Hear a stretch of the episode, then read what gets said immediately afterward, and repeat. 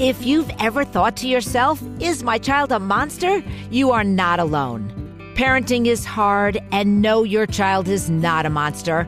I'm Leslie Cohen Ruberry, a parent and a therapist helping families navigate this question.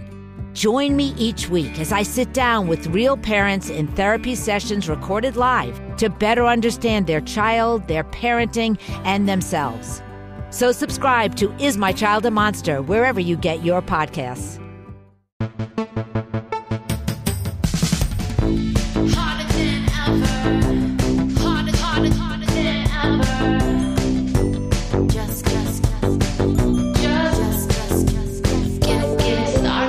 Welcome to Hotter Than Ever, where we uncover the unconscious rules we've been following, we break those rules, and we find a new path to being freer, happier, sexier, healthier, and more self expressed. I'm your host, Erin Keating. We have had a lot of new listeners this week from Apple Podcasts. Welcome to all of you. I think you're really going to enjoy being here. I promised to read a new review on the air, so here goes. This is someone who posted a five star review. Thank you very much to Apple Podcasts. And they are named a random jumble of letters. so let's just call her anonymously hot. She writes, Perfect. This is exactly the podcast I've been looking for. I've never related to anything more and can't wait to work my way through all the episodes. Thank you for being so real. Thank you, Anonymously Hot, for taking the time to share your wonderful, profound reaction. It really moves me to hear that this podcast is connecting with people, and I'm going to keep being real because I don't know any other way to be.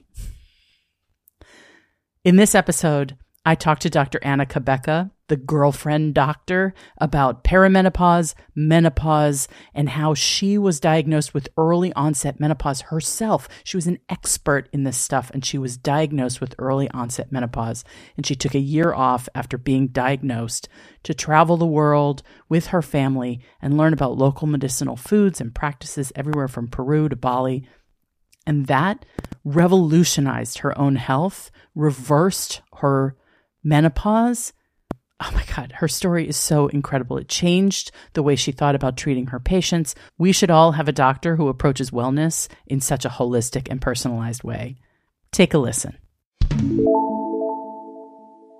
Dr. Anna Cabeca is the girlfriend doctor. You may have heard her podcast, the girlfriend doctor podcast. She is a triple board certified OBGYN and the best selling author of the hormone fix and keto green 16 and menopause. Her mission, which I love so much is to help women before, during and after menopause reclaim their vibrancy, sexuality, health, and happiness. Amen to that. She is here today, and I'm so happy to have her. Welcome, Dr. Anna. It is great to be here with you, Erin. Thank you for having me. Uh, it's my pleasure. I have wanted to talk about the issues that you're an expert in menopause, perimenopause, this phase of our lives, our bodies, our state of being since I conceived the Hotter Than Ever podcast with a little wink to hot flashes in the title. Um, so I am dying to uh, drill down into both your personal experiences and also your uh, medical expertise on this subject, which I think is taking a greater place in the cultural conversation than I think I've ever heard about it before. Menopause is a topic that we are all coming to be more public about. It is in the national conversation. Granted, I'm at the right age for this conversation and you hear things when you're meant to hear them. But you've been at the forefront of a lot of innovation in this space. And I'm curious what pushed you to dig in and become an expert. I know you have a personal story that sort of catalyzed your involvement in this. Yeah, yeah. Thank you. I um, became an expert out of necessity Mm. and also out of slightly being pissed off Mm. at the medical system, right? Mhm. Steering me wrong for many years and steering some of the people that I love most in the world down a wrong direction. And so I have always wanted to be a physician from the earliest I can remember, six years old. Wow. And I, well, to be honest, I wanted to be a physician, a ballerina, and a nun. Okay, fair. So Fair. I became a doctor by default. did not qualify for the other two categories. and so here I am.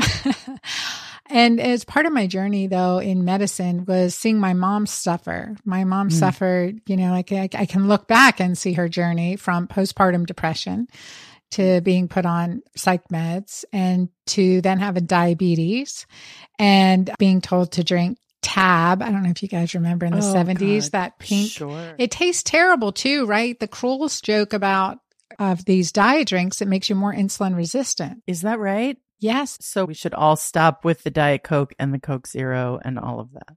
Yes. Yeah, absolutely. It's the cruelest plan. I don't know. It's just Mm. terrible. It, it, it defeats your body in so many ways, makes you a slave to cravings. And Right. so from there, heart disease, and she underwent her first heart surgery in her 50s, early 50s, 52 years old. And so I saw her go from doctor to doctor to doctor. And sadly, when I was in residency, she underwent a second heart surgery and she was only 67 and she never made it out, out of the operating room. Um, she had, yeah, me too. She was the most amazing woman. Oh my gosh. She lived for others and, and just had this amazing spirit and giving nature. And so I had to really like in the dark nights of the soul, one of my many dark nights of the soul were, was from that. Like, how can we, with the leading country in medicine and medical intervention, how could this happen? Her body went into multi-system organ failure. Like, how did this happen? It didn't make sense. Hmm. And so it, it made me really dig into the root causes, the root cause medicine, like what's going on in this under the surface. What did I miss? What did we miss? And at the time of her passing, she was on 11 medications, no two of which were ever studied in an individual together long term, let alone in a postmenopausal woman. And so, Right. God forbid they should do any research with women or postmenopausal women. I mean, this is something I discovered as I went through fertility treatments. They don't know shit.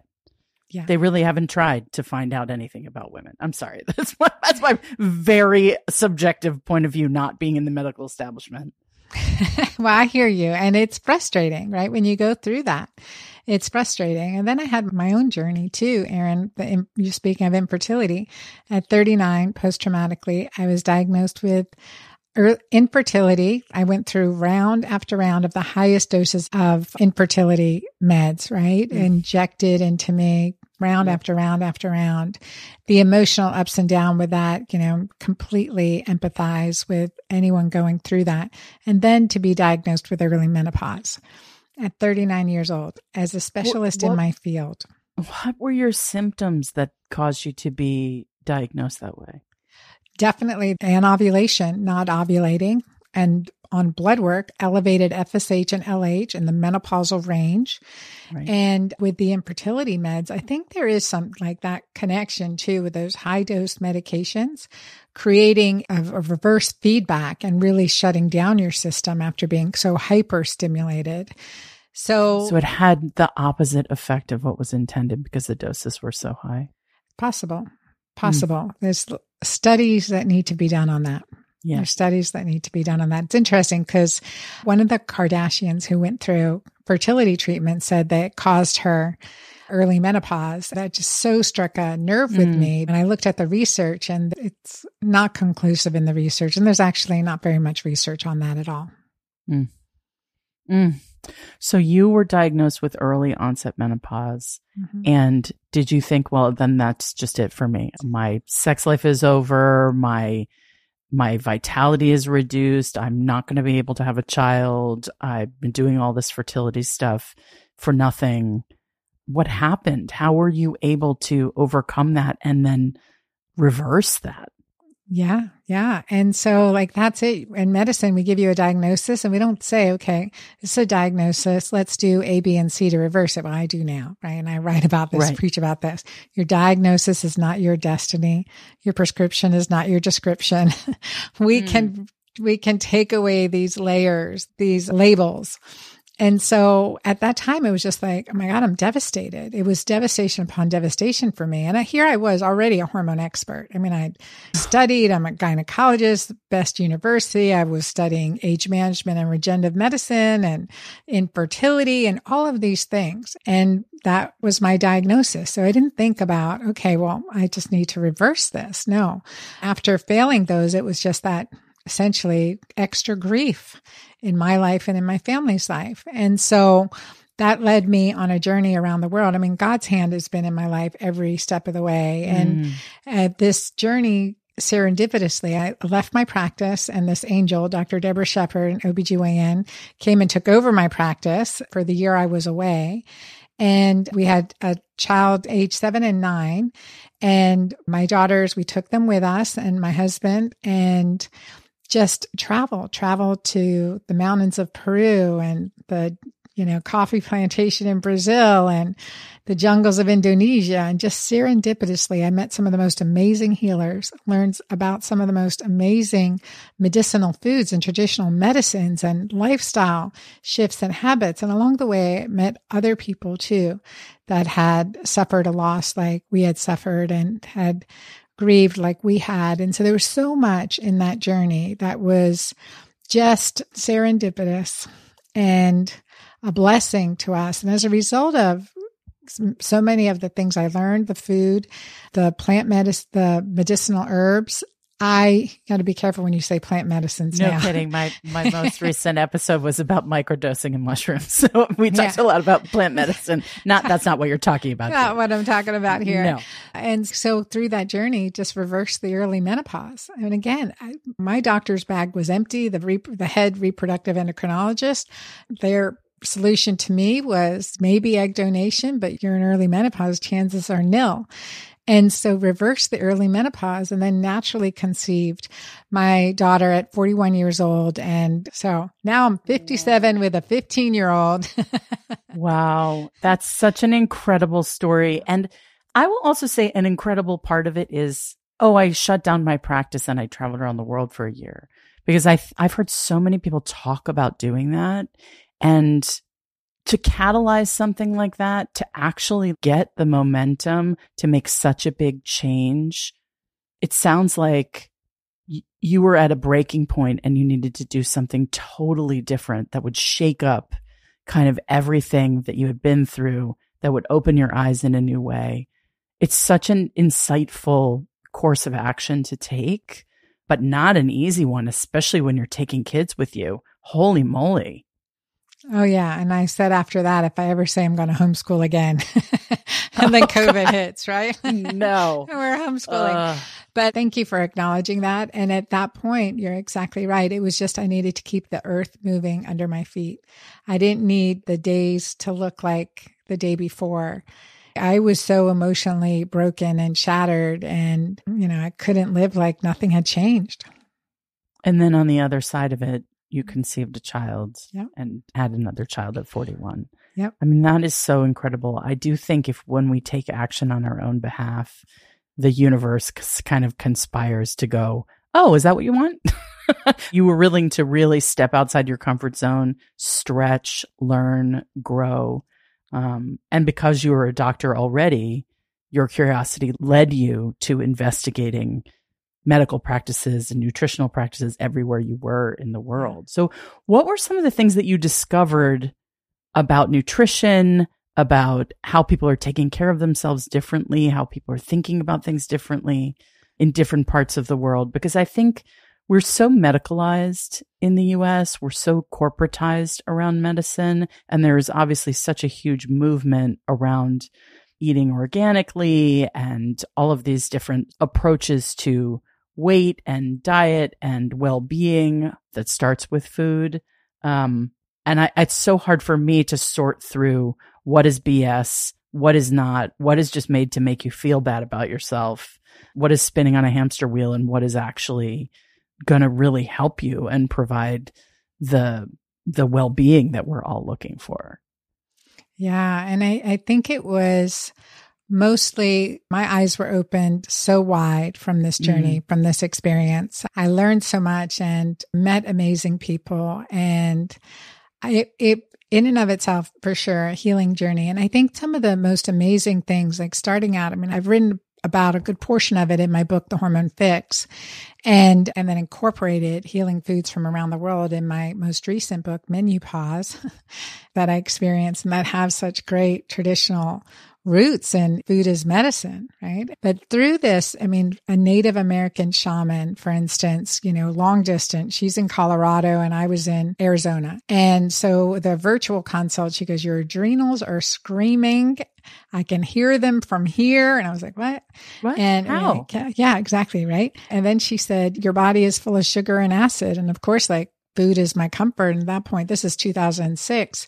And she goes, that combination is a setup for cancer. She goes, I don't see it now. However, she intuitively, shamanically did that, but sugar and acidity is cancer. And that's not something we were talking about in medicine. And of course, you know, someone says something like that to me, I'm, I'm going to look at the research. Like, what do you mean? Right. pH, acid change, high glucose and cancer. And it just started to connect dots for me. And then in Peru, where uh, we went and I was connected to Peru because one of my nurses was from Peru. She had been a nurse midwife in Peru and then came to the US where we were in Georgia. And so her family was just amazing. So we went to her family in Peru as part of our healing journey. And everywhere in Peru, they said, well, if you're infertile, drink maca. And I was like, what? And if you're tired, drink maca. And then they would elbow my husband and tell him, you know, yeah, it's the Peruvian Viagra. And like, you know, we're drinking some maca, you know, like, He's like, I'm about that. yes. Yeah. We're going to drink some maca. And then I had to study it. Like what makes it a medicinal food? Like it, very fascinating because the ancient Incan warriors were reported to have drinking maca ceremoniously before they went into battle to give them mm. stamina and, and vitality and virility. And so it's interesting. And it's rich in arginine, which increases nitric oxide, which is how Viagra works with increasing blood flow. There you go. Literally the natural Viagra. Exactly. Yep. And so from there, I was like, huh, if this is such a good medicinal food, what others are there? And I started Right. combining other medicinal foods around the world and ended up creating a product that helped me and has helped my patients. And it- that's Mighty Maca Plus with 30 superfoods.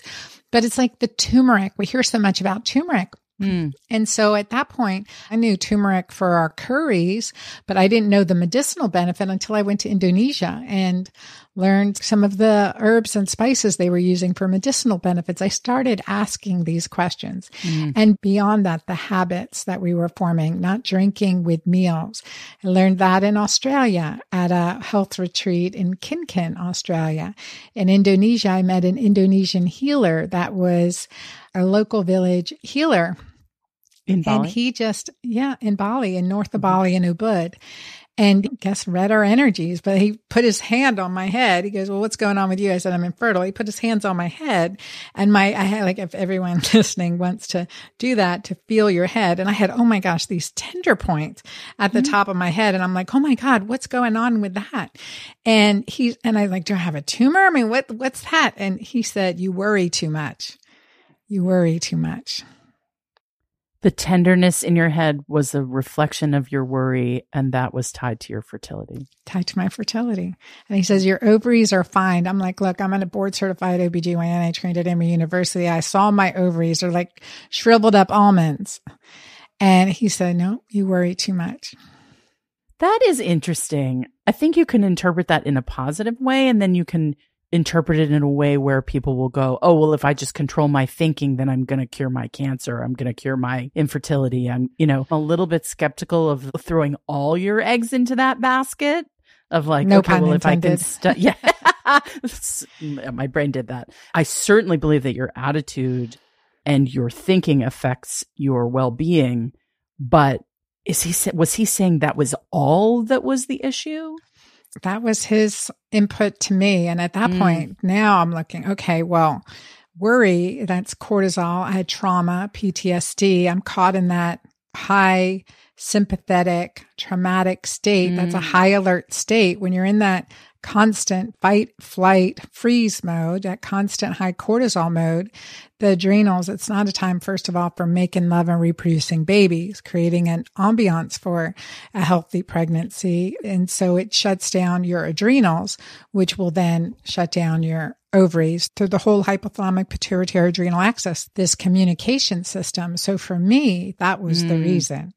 And that so makes sense. Mhm. This sort of connection between psychology and biology and how the hormones do all that communication between the mind and the body. Mhm. That that is such a I still don't get huge here. territory. Yeah. yeah. Right. Why was your skull feeling And- sensitive? And how did they know that was a connection to worry, Right. which is so fascinating. Yeah, we- it was pretty amazing. I remember my daughter Amanda looking at him and he just, she was so quiet. And he said, You want to ask me something? And she said, Yes. And he said, You can ask anything. And she said, Well, how do you talk to animals? Like, I don't even know how she knew he mm-hmm. talked to animals. And she, he said to her, You just look in their eyes and breathe. And she nodded her head. She's such an animal whisperer. You should just see her. Oh, But I just, I just love that. I mean, it was opening my eyes to things I hadn't seen before. And of course, I was so blown apart at that point. I was, you know, like, okay, what else? What I'm doing is not working. What else is there? And you had been so steeped in Western medical tradition through all of your training. It must have been really, how did you integrate those revelations with what your medical school education has indoctrinated you into? Yeah. So when I came back into practice and I was pregnant, I was like, Ooh, I'm blowing up this practice. You guys, this is, you're going to have to detox. We're going to look at things this way. You have to focus on dietary and nutritional lifestyle changes, things that, for example, this is something so basic, but my younger daughter at the time would have chronic respiratory infections, ear infections. And in our trip around the world for a year traveling, we did a lot of home exchanges at that time. That was 2006 and 2007. And she wasn't sick at all. She wasn't sick at Mm. all that entire time. We come back and we're in back in the US for two weeks and she gets an upper respiratory infection and ear infection. And I was like, what is going on? The difference was dairy. So she has a dairy sensitivity. I have a mm. dairy sensitivity that opened up my eyes. I didn't know that at the time that she did, but that connection between food, dairy. So you'll note that all my recipes are dairy free, gluten free, grain free, and very hypoallergic and very flavorful because we use a lot of herbs and spices for flavor. Food is medicine and just recognizing it can also be poison and understanding how that helps your body and educating my patients on this and using now adaptogens and additional supplements and nutritionals to support the body from the inside out instead of band-aiding our symptoms, just addressing the symptoms. Mm. I think that's so profound because we live in this outside in culture. Mhm. And even the way that people talk about detox or they talk about supplements, it all seems so rife with bullshit to me. It all seems so hard to sort the real science from the the quick fix on Instagram. I think it's so important to make the distinction between something that is backed by research and evidence and these faddish things that will help you lose belly fat or do whatever the the false promises that that a lot of charlatans put out there. Yeah, I do study. I continue to study. I don't discriminate on healing modalities as long as they work and Yeah. they're empowering. So, what is empowering the individual versus disempowering the individual? And this is what I've seen is that we give our power away over our bodies to a prescription, to a pill, a surgery, or, or something, and we give our power away or to a person. And we should never do that. It's within us, our body's amazing ability to heal with the right one next right step at a time, one next mm-hmm. right step at a time. And it's always a combination of things, but it does start I think, with hope. I really do believe that I want everyone to have hope. There is hope for a better tomorrow than there is today. I mean, I, I see miracles every day. Really am blessed with that to see people reverse diagnoses, eliminate them completely and feel better than they ever had. And so I want that power to be taken back, especially for women. When we talk about power over our own body, like there's no place we need to be giving it away. Mm, that is very profound. Yeah. I think agency is everything, right? I mean, how we take the reins of our own lives in a thousand different ways, whether it's our professional lives and, and making a change and doing something radically different like you did, or our personal lives where we leave a relationship that isn't healthy for us, or our sexual lives where we find a way to get back to life when if we've been disconnected from that part of ourselves for me, what I'm feeling and what I'm hearing through the conversations I'm having on this podcast is agency is everything. And finding a way to get in touch with your own agency is the key to a happy second spring, is what you call it, right? Yes, yeah, absolutely. The second spring of our lives. And the Japanese actually call it that. The word for um, menopause and beyond is konenki, which means literally second spring. And I think that's just a beautiful perspective. We need to shift that perspective versus out of our prime or downhill from here or whatever, you know, Dried like up, right. uh, yeah. so awful. It's it's so awful. And I see clients every day. I had a client in my office, a patient in my office yesterday, and she's been struggling with vaginal dryness, 58 years old, married 30 years. And she said, the one thing that my husband and I had was our intimacy. Sex could always bring us back together. And she goes, now it hurts. It's like a ring of fire vaginally. And she went to her internist and she said, You're in menopause. You just have to struggle. She went to her gynecologist, gave her vaginal estradiol. Estradiol is not enough in the vagina. There's so much research on DHEA vaginally, topically, that created a product with to- a cosmetic cream for the vulva and to help with vaginal dryness as well as the other tissues around the vulva, clitoris to anus. I mean, very, very important tissue here. I used it. It's very nice. It's very soothing. I used Oh. it all up. Yep. Oh, yay, yay. Good, good. Yeah. it's so just reverse the hands of time because that area is so vascular and they're actually receptors within the vagina and that are responsive to DHEA and that convert to even testosterone to help that tissue get stronger and healthier. And that's so important. Estrogen only works on the first layer, the mucosal layer. So in just a short amount of time, those symptoms will be gone. Those symptoms will be gone. I say that and I say, you know, I always examine, roll out any pathology with a gynecologist, make sure you're up to date on a pap smear and all that good stuff too, to make sure there's not other reasons for the pain.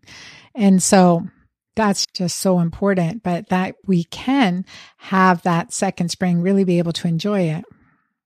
That's so amazing to hear that you could offer hope and a real practical solution to someone who, you know, was, I mean, that's seriously debilitating to a marriage, to a relationship, to a, to your sense of self. I think that's so great. What are some myths about menopause that you want to debunk?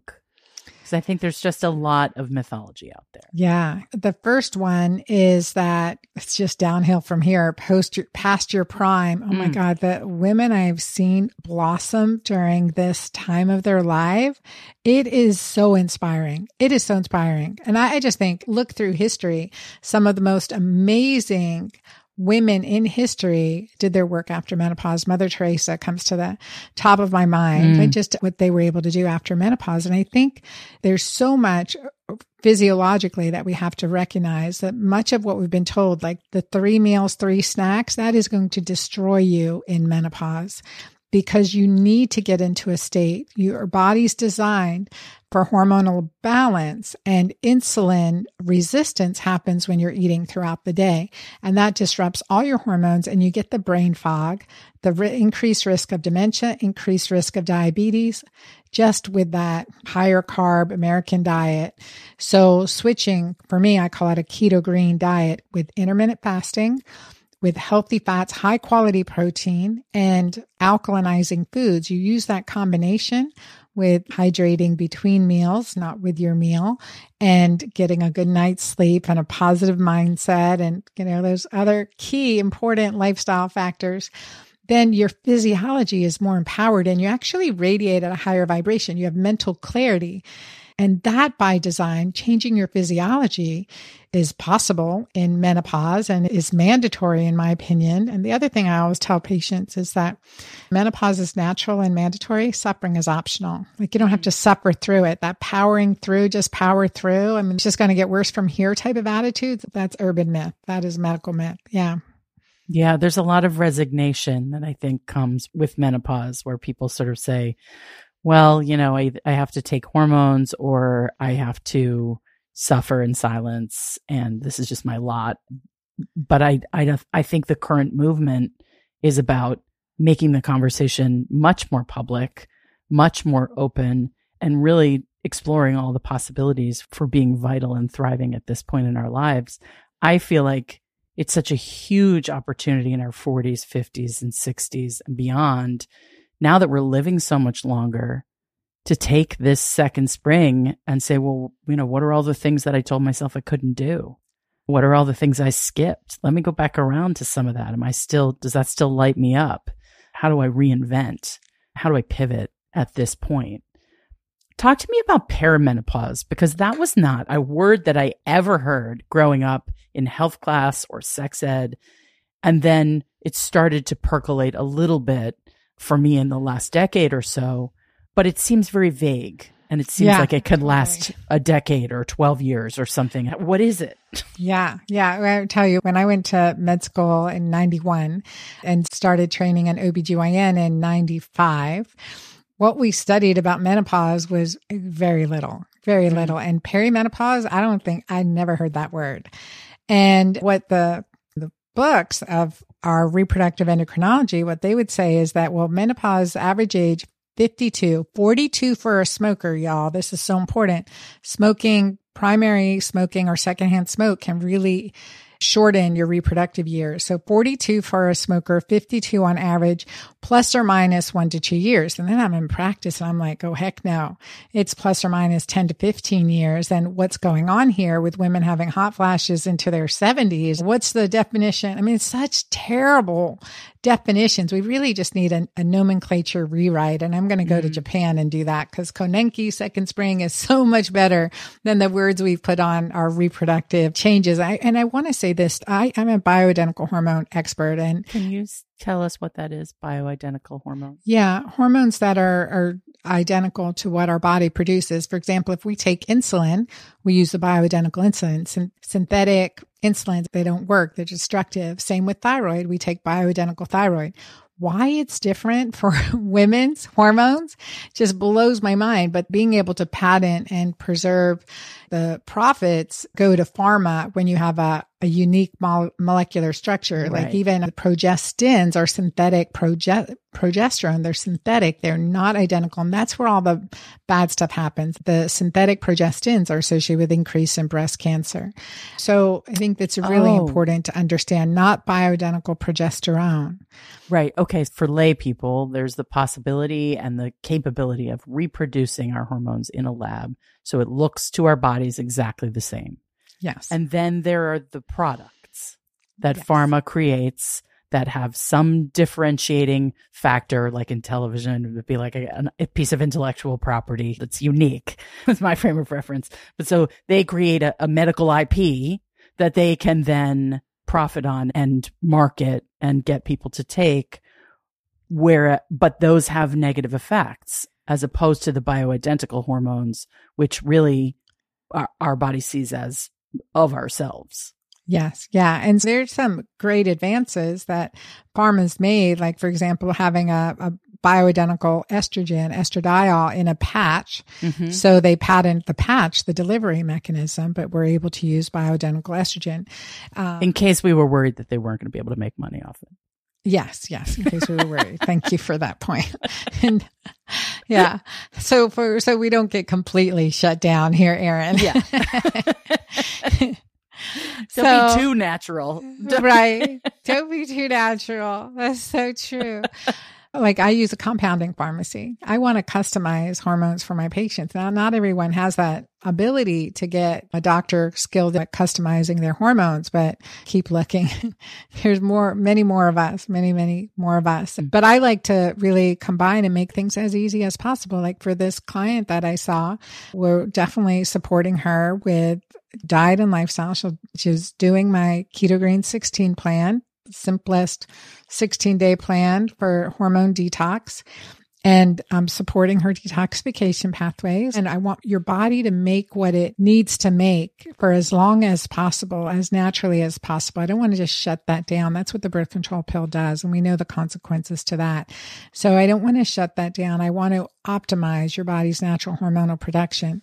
And so we'll do that with diet and nutrition, lifestyle and supplementation.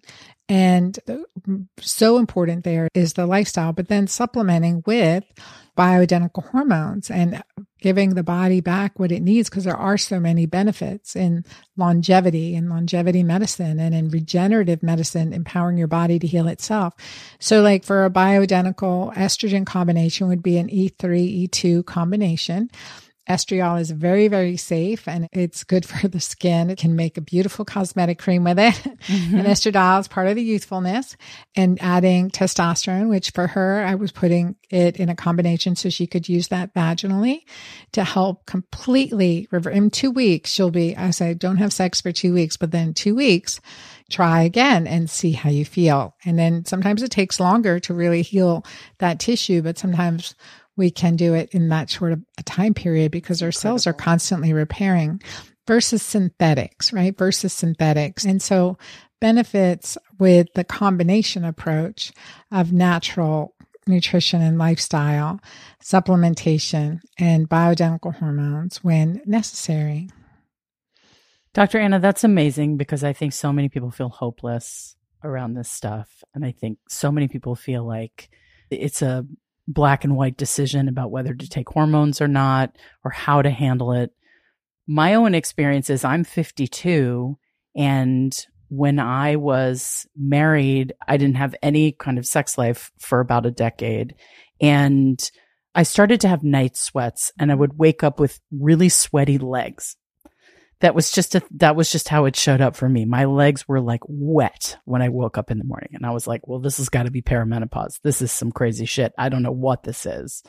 And then once I got out of my marriage and started having sex and romance and relationships, uh, I have not experienced that at all. So like something shifted in my body, in my journey towards menopause where I feel like I restarted some engine that then had a biological impact on me.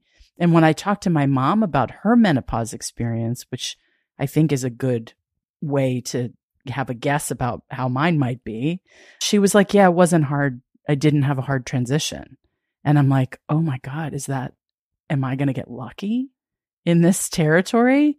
But I, I have only have my own anecdotal observations and it nothing has been a crisis yet or felt like I'm just I'm ready for the period to be done. But the period is like whenever, whatever for how and I have an IUD with a little bit of estrogen left in it or whatever the progesterone left in it, and it's about to be done. It'll be my last birth control. So it's so interesting. Those are the factors that I know about, but I don't know about the other factors because I'm not, you know, haven't come to see you and how I can ease this transition that is inevitably rolling my way. Well, the thing is, you're already, you're already started, right? That like you've shifted from a cortisol predominant physiology to an oxytocin predominant physiology. Big and fan oxytocin. of oxytocin. yes, yes. It is totally anti-aging, right? Mm-hmm. It is mm-hmm. totally anti-aging, healing, regenerative, all of immune supportive. And what you saw was like a resuscitation of your ovaries, of your adrenal glands. So Mhm. you removed the weight of the the stressors that were on you and plus Yeah. ignited with love and connection and intimacy. You're bathed in oxytocin and that's like the best medicine. Doing things you love, doing things you enjoy with someone you enjoy being with, that you can laugh and be compl- without fear, without stressors. Our stressors affect us is very personal. My friend Marcy Shimoff says happiness is an internal experience. It is not dependent on external circumstances. That's right. And I love that. Happiness is from the inside.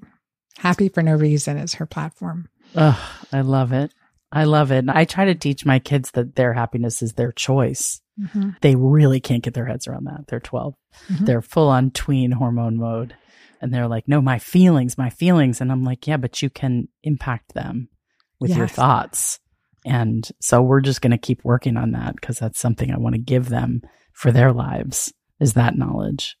hmm Yeah. And it's powerful that you're teaching that and living it. You live by example. Again, your energy, clearing your energy helps them. I say this to women all the time. You're focused on your kids. You're focused on your husband. No one's going to get better until you focus on you and Mm. you take charge and get better. And that energy is so clearing. I mean, experienced that myself. I was spiraling down and nothing in my external environment changed, but my internal physiology did. I shifted to make oxytocin a priority, gratitude journaling, prayer, making oxytocin a priority. And physiology shift, the cloud shifted. I was happier. My kids were happier. I'll never forget the morning that I recognized this full on because typically me as a single mom at this time, my ex-husband had a traumatic brain injury. And so Mm. two teenagers and a wee one in elementary school, three different schools, late to the bus. A typical morning would be like going late to school and my kids would convince me, mom, we're already late. Can we go to Starbucks? I'm like, oh, that's good rationale. Okay. Why not? And like surviving on caffeine and then realizing I was in a deep downward spiral. And I, I write about this in my book, but shifting to that keto alkaline physiology, shifting to that positive physiology with oxytocin at the home and my daughter coming down in the morning for the bus, like ready and on time and smiling. I love you, mom, running off to the bus stop. My teenager doing the same thing. I was like, what has happened? And I had just focused on healing myself, healing my physiology and focusing on gratitude and prayer and positivity. And seriously, nothing in the external environment had changed. And it's so true. It's so true. Ugh, that's incredible. And that gives me hope for my soon to be teenagers. hmm hmm Keep yourself grounded. Absolutely. Keep your tank full. Res- uh, a friend of mine, Dr. Jen Landa, would say resentment is lack of self care. Oof. Yeah. Can you say that again? Yeah. Resentment is lack of self care. When you're feeling that resentment, your bucket's empty. You got to fill your bucket. Oh my God. I love that. I love that. Let's live by that. Mhm. Resentment eats you alive.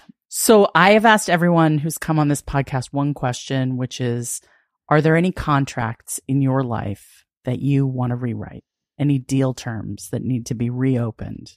Oh my goodness. This is uh, an area that I've recognized recently. My mom, you know, she passed away at 67, undergoing her second heart surgery, struggling for many, many years. And she only got to know my firstborn daughter for a year of her life before she Mm. died. And, and I became a grandma last year. And I think the unspoken deal was like, I honor my mom by becoming her. And I'm rewriting that to honor my mom to be the best woman, mother, leader, influencer that I can be as healthy as possible and not follow the diabetes, the heart disease, the struggle that she went through. And so for me, it's rewriting that internal, very, very subconscious direction. Mm. I think we think we are our mothers in so many ways. And being able to tease out My poor kids. that we're not, that we can make different choices, we can think differently, that our destiny is not their destiny. I think that's huge. So rewriting the rules of what it means to be a grandmother, what mm-hmm. it means to to show up differently at this phase of your life. I love it.